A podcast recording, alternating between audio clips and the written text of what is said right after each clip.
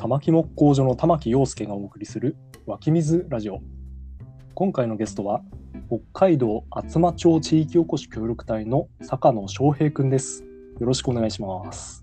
はい、えー、坂野です。よろしくお願いします。はい、まあ、今ね坂野翔平くんっていう紹介させてもらったけど普段はね翔平翔平っていう呼んでる仲なのでうん。あのなんだか変な感じがしますけど そうだね。えーまああの彼は僕の大学の同期で岩手大学の農学部林学科林学科っていうのを林の学科というふうに書きますけどもそこで森林林業木材産業あとは自然の生態系なんかについて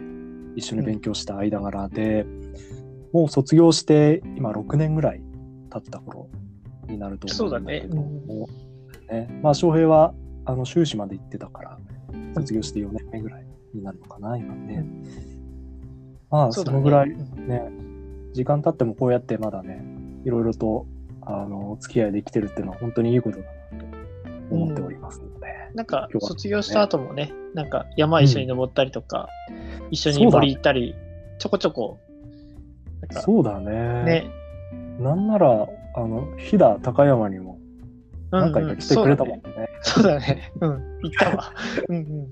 えーもうねコロナ禍のあのもちろんね緊急事態宣言とかあのそういうのがなかった時期にあうんの来てもらったんだけども、仕事だったりで、まあ、飛騨高山と北海道っていうのは森林資源、まあ、森が豊かっていうところですごく共通点があってでもそれぞれに違いもあったりしてすごく面白い経験ができたのかなとしてもらえたらよかったななんていうふうにうん思ってますので、はい、今日はね、まあ、北海道ってことで、まあ、北海道の自然なんかも含めていろいろ話を聞いていけたらいいなって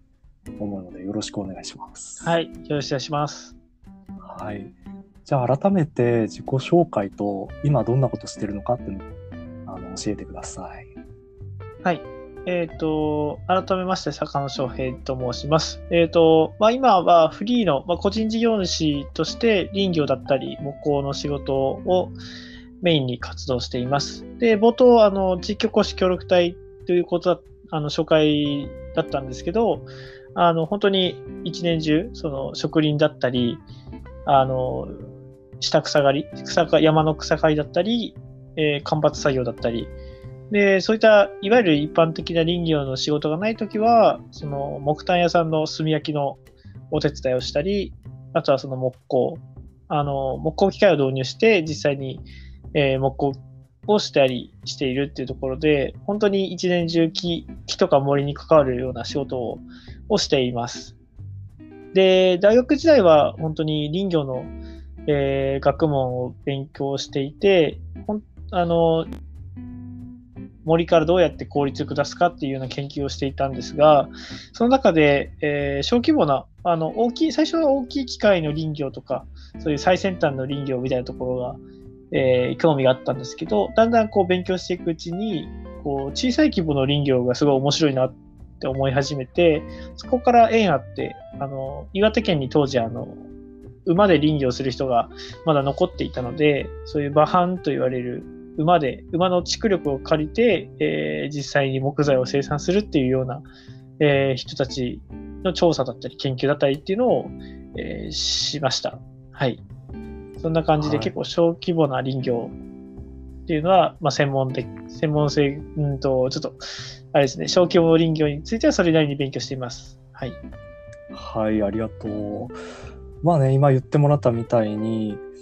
僕の印象としては翔平はすごくもう林業とか木材産業っていうのにもう本当に広くあの関わってるなっていう印象があってで今活動してるのは北海道のね厚真町っていうところでここもあのすごく自然の豊かなとこだと思うんだけどこの厚真町っていうとねあの2018年だったかな。北海道胆振東部地方で大きな地震があったということであの、まあ僕の中でもかなりあのね緑が剥げてもう土砂崩れの起きてるっていう写真がすごくあの衝撃的だったんだけども改めて今活動してる厚真町について教えてもらってもいいかな。えっ、と、厚真町はですね、えっ、と、札幌から南東に大体、えー車で1時間ぐらい、1時間半とかで、あの、北海道の、まあ、新千歳空港、空港からも車で30分ぐらいの、割とこう、北海道の、まあ、真ん中よりちょっと下ぐらいのところにある、えー町で、人口が4300人とかなんですよね。なんで結構、まあ、小さい町で、でただ、その、まあ、結構歴史、北海道の中では歴史があるというか、本州からそう、えー割と早く人が移住してきたっていうところもあって、あの古民家とかそういうのも結構残ってます。で、松間町の紹介としては、うんと、まあそんな感じで、まあ都市からアクセスはいいんですけど、あの、本当に豊かな森がたくさんあって、で、ただ震災があったので、あの、もともと火山灰とかそういうちょっと流れやすい地形っていうのもあって、結構その森が土砂崩れとかなってしまったんですけど、それでも、あの、まだまだ森とかそういうのは残ってますし、えっ、と、広葉樹の森も結構残ってるので、本当にいろんなえー森だったりとか、そういった、えー木もいっぱいあるっていうようなところで、あの山も豊かですし、あとは、まあ、すごいサーフィンでも有名な街で、あの本当年年間6万人とか7万人とかサーファーが来るらしいんですよ。すごいね、それは。なんかあのいいいい波というか、いいそういう砂浜があって、へえう。ん、すごいあの自分も行ったことあるんですけど、なんかこう、気持ちいい。まあ、夏の北海道でこんな涼しいところで、なんかこうゆったりできるっていうのはいいなっていうので、そんな感じなので、まあ、海もあるし、山もあるし、うんっていうような、はい、そんな街ですね。海、なんか森の印象はあったけど、海の印象は全然なかったな。海にああ、うんうんますねうん。松町ってのは。で、本当、最近はその、まあ、移住者というか、面白い人がどんどん集まっている印象があって、本当、まあ、一次産業だけじゃなくて、いろんなことをやってる人が増えてきてるかなっていうような印象があります。はい。今言ってもらったみたいになんかすごく面白い人らがたくさんいるなって思って、あの僕個人的にあの厚真町の町の広報誌をちょっと見させてもらったんだけども、広報厚真っていうやつ。あ、おお、そっか、今、PDF で見れるもんね、今ね。あの結構自治体の広報誌っていうのはなんか工夫が凝らしてあったりして結構好きなんだけども、厚真町の広報誌は本当に毎号毎号なんだろう地域のプレイヤーをなんか載せてるというかまああの最新号から1年分ぐらいしかまだ見見てないんだけども、まあ、その中にも地域おこし協力隊の人の紹介だったりとかもちろん翔平も載っててあの、うん。精悍な顔つきで載っていたり いや、なんかこう、なんかそのなんか、うん、あの、いきなり街の、あ、なんだっけな、あの、本当メイン通りの道路上で撮ったから、ちょっとなんか、け険しい表情になってしまったっていう、バック、バック森でも何でもないしっていう、その、やる気に満ち溢れた顔をしていて。あ、本当。頑張ったんだけども、まあ、そんな感じですごく面白い人がたくさんいて。そんな人らが集まってなんかプロジェクトが始まったんだよね震災直後から。厚間の木あ、そうそう、90あつまの木、ていう。うん。あつまの木 96? うん。いいのかな。ちょっとこれについてあの説明してもらってもいいかな。えーっと、まあ、もともとは、その震災がきっかけというか、そこから始まって、その後、その厚真町の林業だったり、木工だったり、えーそういった、あとは本当にその馬馬藩、馬で林業やってる人とかもいるんですけど、そういう人たちがこう集まって、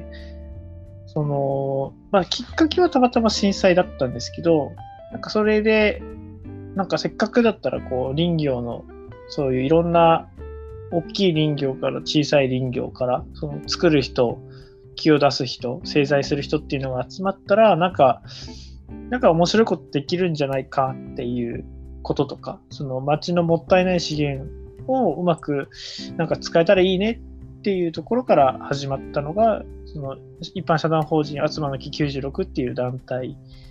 なんですよね。なんでこう、どちらかというと、こう、もちろんその集まるきっかけっていうのは、やっぱりその林業ってどうしても普段からお互いすごい会えるわけじゃないですけど、ないみたいなんで、きっかけはその震災だったんですけど、けど、法人ができたきっかけの本当の意味は、こう、なんか面白いことやれる、やれそうだからやろうっていうような方が、あの、結構実態には近いかなっていうような。なんか林業のそういったいろんな人が協力したら、なんか面白いことできるだろうっていうような、うんうんうんうんそんな感じでしたね。今ちょうど集まクラフト96のね、ホームページ見ながらちょっと喋らせてもらってるんだけども、いろんな人があの本当に参加していて、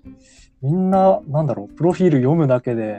あちょっとこの人面白そうって感じさせてくれるっていう、そういう人がいっぱい集まってるんだね。そうだね、なんか真ん中側にいる自分から見てもすごい面白いというか、なんかす、なんだろうな、爽やかというか、あの、いや、本当になんかまっすぐ、まっすぐな人が多い気がしています。なんかとても、あの、はい。なんで中中の人間が、中の人間のこと褒めてるかちょっとわかんないけど、なんかユニークな人が多いと思ってます。うんうんうん。本当今話にあったみたいにこれだけのまあ森のまあ山から実際に木を切ってくる人から製材する人から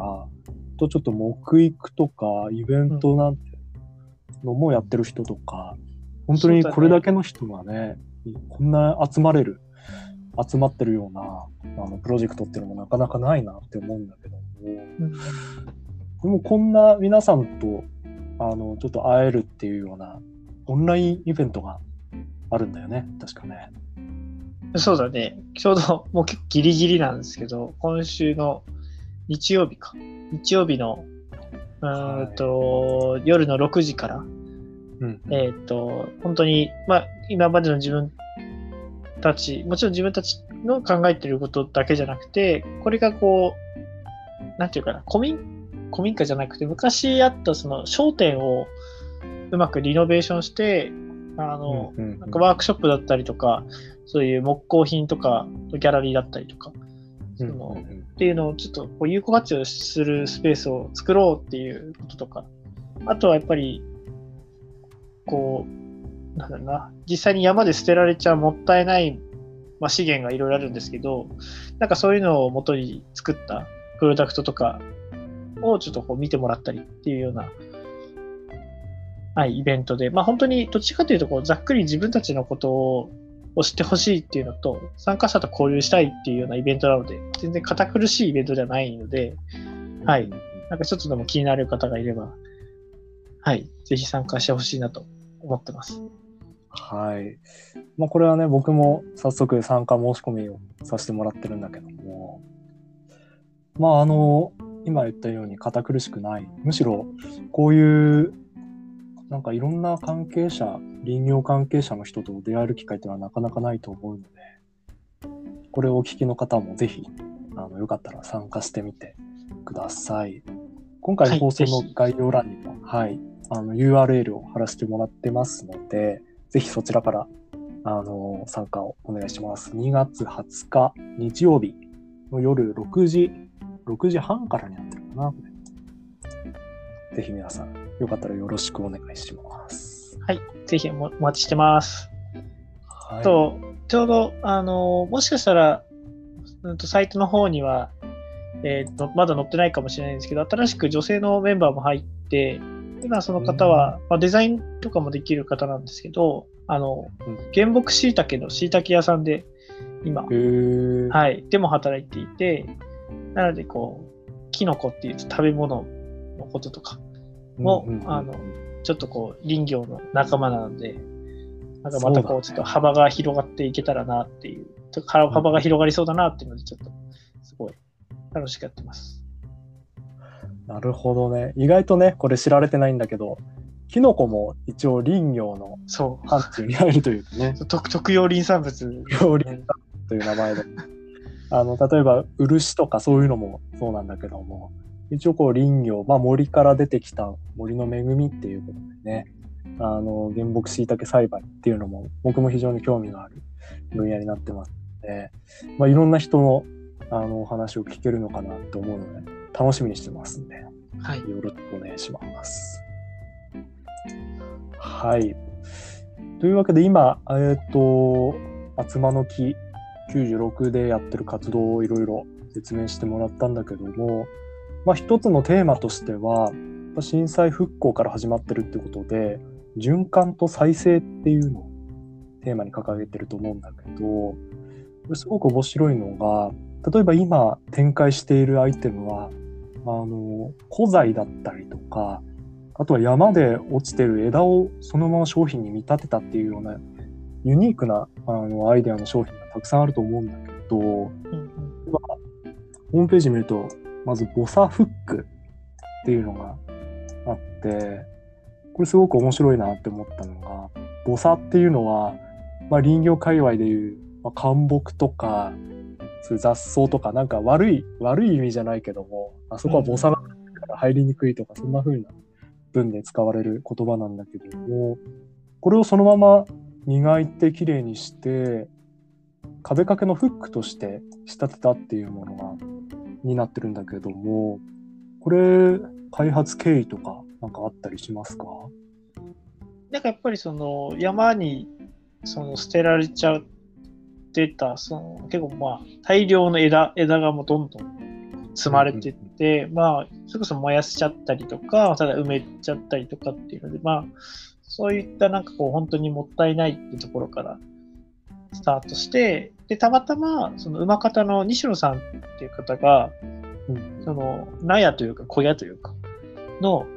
そのフックにその実際にこうやや馬と一緒にこう木を出してきた時の時とかにあなんかこれいい枝だなっていうのを本当にただそれをビスとかでこうダーッと壁に打ち付けてフックにしてますよっていうところから、あのスタートしたっていうなんか結構その軽いノリで もうこれやったらかわかわいいみたいな感じになってそこからじゃあ商品化するかっていう,、うんうんうん、なかなかなはい。いやでもこれなんかすごく面白いなって思ってあの本当に拾ってきたままだから同じものは2つとしてないと、うん、ないね。いうことだよね。中にはあのつるが絡んでなんか形の変わっちゃった枝なんかもあったりして、なんか選ぶのも楽しくなりそうな。そうだね。いや、本当にそう。全然違いますね。ね、すごく面白いなって思って。あともう一つ商品としては、えっ、ー、と、板谷でいいのかなこれ。板谷で、うん、合ってますかはい、板谷という、これは被災した古材を再利用して作ったカッティングボードで、うん、これ作ってくれてるのは、確か翔平の今の仕事でよかったかなそうだね。うん。そう製材製材はその中川さんっていう地域の製材所の方で製材して、で最終的にその形を作るっていうのは自分の、はい、今の仕事ですね。うんうんうんうん、こうユニークな形をしていて熊だったりあとは雪うさぎとかなのかなこの形は。これはあのよくもう皆さん大体大体あの間違ってくれるんですけど、あの鹿っていう、こう非常に分かり 分かりづらい形っていう、一応エゾ、エゾ鹿らしいという感じで。失礼しました。あの、まあ、北海道にゆかりのある動物たちっていうことで、でまたこのイタタニっていう名前も、ちょっと北海道にゆかりのある名前なんだよね、確か。そう、アイヌ語源なんだよね。うんうんうんうん。アイヌ語でまな板を意味する言葉でよかったかな、これ。そうそうそうそう。うんうん、ちょっと自分はアイヌ語に詳しくないから、本当かちょっとは 断言はできないけど、確かそうだったと 僕もね、アイヌ語、アイヌ文化っていうのはあの漫画のゴールデンカムイでしか知らないんだけども、あの、すごくあの先人の知恵っていうのはもちろんありますし、なんかその辺にもこう敬意を感じるような、そんなプロダクトになってるのかなっていう個人的に感じていますね。はい。まあ、こんな感じで今あの厚真町で起こっている、まあ、流れというところにあのちょっと触れていったんだけどもまずここで地域おこし協力隊を今やっているってことでで地域おこし協力隊っていうとまあ所属は町っていうことにはなるんだけどもまあいろいろとやってる中で、まあ、翔平のことを行政の皮をかぶった個人事業主だななんていうバリバリやってるなっていう感じで見てるんだけどもで地域おこし協力隊には一般的にはミッション型とフリーミッション型の2つがあると思うんだけども、まあ、いわゆる例えば観光振興してくださいっていうような特定のミッションが与えられるミッション型ではなくあの自由にある程度やっていいよっていうようなフリーミッション型なのかななんていうふうに思うんだけどもここら辺は町としてはどんな感じのアプローチというか態度をとってるのかちょっと教えてもらっていいですか？はい。えっ、と、厚真町は、いわゆるその2つ、2つの方、どっちも募集していて、いわゆる農業をやってくださいとか、そういうのミッション型もありますし、えっ、と、自分が今やってるのは、どちらかというとフリーミッション型なんですけど、ただその、フリーミッション型って言っても、厚真町の場合ちょっとこう、まあ、今だと他の自治体ももしかしたらやってるかもしれないんですけど、結構こう、ビジネスプランを練ってきて、あの、何回も審査するんですよね。なんでこう、結構発表して、こう、本当に2日、3日フィードバックもらって、で、またこう発表してっていうので、こう、まあ、ある種、そこで自分のやる方向性みたいなのをこう、叩いてもらうようなとことかも含めて、なんでこう、本当にフリーっていうよりかは、その、まあ、町と一緒に、あの、町とかそういう協力してくれてる人たちに、こう、いろんなアドバイスをもらいながら、あの、叩いてもらって、それで採用された人は、まあ、頑張ってねっていうような形なので、なんかこう、丸投げみたいな感じの、本当に何でも自由ですっていうのとはちょっと違うかなと。ただ、その、その人の本当のやりたいとかやるべきだと思ってることをすごい応援してくれるっていうような、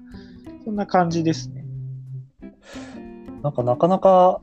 他の自治体にはないタイプなのかななんていうふうにね今聞いてて思ったんだけども。うん、まあここで今任期が今2年目？3年目？いや、任期ね、今、自分はまだ1年目なの、途中。あそうだったんだ。そっかそっかえ1年目にしてもうこれだけバリバリやってるっていうのは なかなかで、ね、なんかもう、うん、もうきょ去年濃すぎたよね。いや最近まで本当に翔平が地域おこし協力隊だっていうことに気づかなくてそのやってる内容は聞いてたんだけど、まさか協力隊という肩書きを持ってるとは ちょっと思わなくてびっくりしたんだけどもじゃあまだまだねできることたくさんあると思うんだけどもこの前も、まあ札幌駅前だっけ？なんかイベントをそうそうそう、イベンやったんだト。よね。クリスマス。クリスマスマーケットのマルシェがあって、そこでその実際にその社団法人だったりとか、あと自分の木工作品を出展したり、あとうん。はその西野さんというその馬で臨居してる人も来てて来てたので、そのまあ、馬もその本当札幌駅前のあの本当に一等地というか、もう駅の目の前をあのバンバっていう1トンクラスの馬がこうみんなもうえ餌をじゃあとか、なんだ、あの、人参あげたりとか、ちっちゃい、ちっちゃいポニーが、こすう。馬車をひやるっていうのは結構北海道らしい、あの、びっくりの、はい。感じで。いや、ほんとなかなかね、あのー本州にいてもなかなか見ることのできない風景がまさか札幌駅前に現れる本当にすごいことだなって思そうだね。で結構吹雪でね、マイナス7度とか、確かマイナス10度ぐらいだったんだけど、あの、本当極寒の中、すごいね。最初、誰も来ないんじゃないかと思ったんだけど、結構、結構やっぱ馬の力もあって、お客お客さんがいっぱい来て、すごい楽しかった。ああ、よかったね。この前、なんとなくイベントの内容を聞かせてもらったんだけど、その中で結構印象的だったのが、今、あの、CNC ルーターで、まあ、木材を切り抜いていろいろ加工してるっていうとこだと思うんだけどもその中で馬の形にあの木を切り抜いてそれをあの売っていたっていう中で逆にその、まあ、馬の方も売れたんだけど切り抜かれた後の、まあ、影みたいな状態の木材もあの売れたっていう話を聞いてすごく面白いなって思って。な何でも売れましたねなんか。飾りで持ってった丸太とかも、丸太？かからカラマツの追い上げ材をただまあちょっと持ってったんですよね、うん、たまたま、うん、そしたらもう一番最初に売れたのがまさかのその丸太で。なんかもうなんかすごい。もう何でも売れましたね、ね、まさかねだから本当に、まあ僕も今ものづくりをして物を売るっていう立場にあるんだけども、何が売れるのかっていうのは、多分自分の頭の中で考えてたんじゃ多分絶対わかんないんだろうなって、すごく感じた。うん、いや、本当に、本当にそうだね。なんか、ね、飾りも売れるからね、もう。ね。ねやっぱそういう意味で本当にいろんな人の目にまあ、触れてもらうというか露出を増やすっていうのはまあ多分物を売る以外にもすごく大事なことなんだなって、うん、ね、ちょっと思ったよねそう。だね。なんかそれがすごい苦手というかこういやいやいや怖い怖い怖いことだから まあね。もっと露出していかなきゃいけないけど、うんうん、そうだねなんか、まあ、そうそうそうそういうのね得意な方だからね得意な方だと思ってる得意なのかなまあわかんないけど、まあけどどんどんやんなやった方がいいんだなっていうのはその時ちょっと思ったね。うんうんうんうん。そうだよね。まあそもそも林業っていう産業の世界自体が多分なかなか馴染みのない世界だからね。うん、そうだね。それはね、結構感じるな、やっぱり。だよね。まあ実際こう、日本の国土の約7割は森林が占めているけれどもその森林からまあ木材を切り出すそして売っていくっていう産業はやっぱ例えば農林水産業っていうふうに一括りにされるけど農業とか水産業よりもやっぱりイメージのつきにくい産業なのかなうん。ちょっと、ね、そうだね。どうしても食べない、食べるものが少ないからね。ああ、そうだね。農業も、ね、水産業も食べる。そう、食べるから。うんうんうんうん。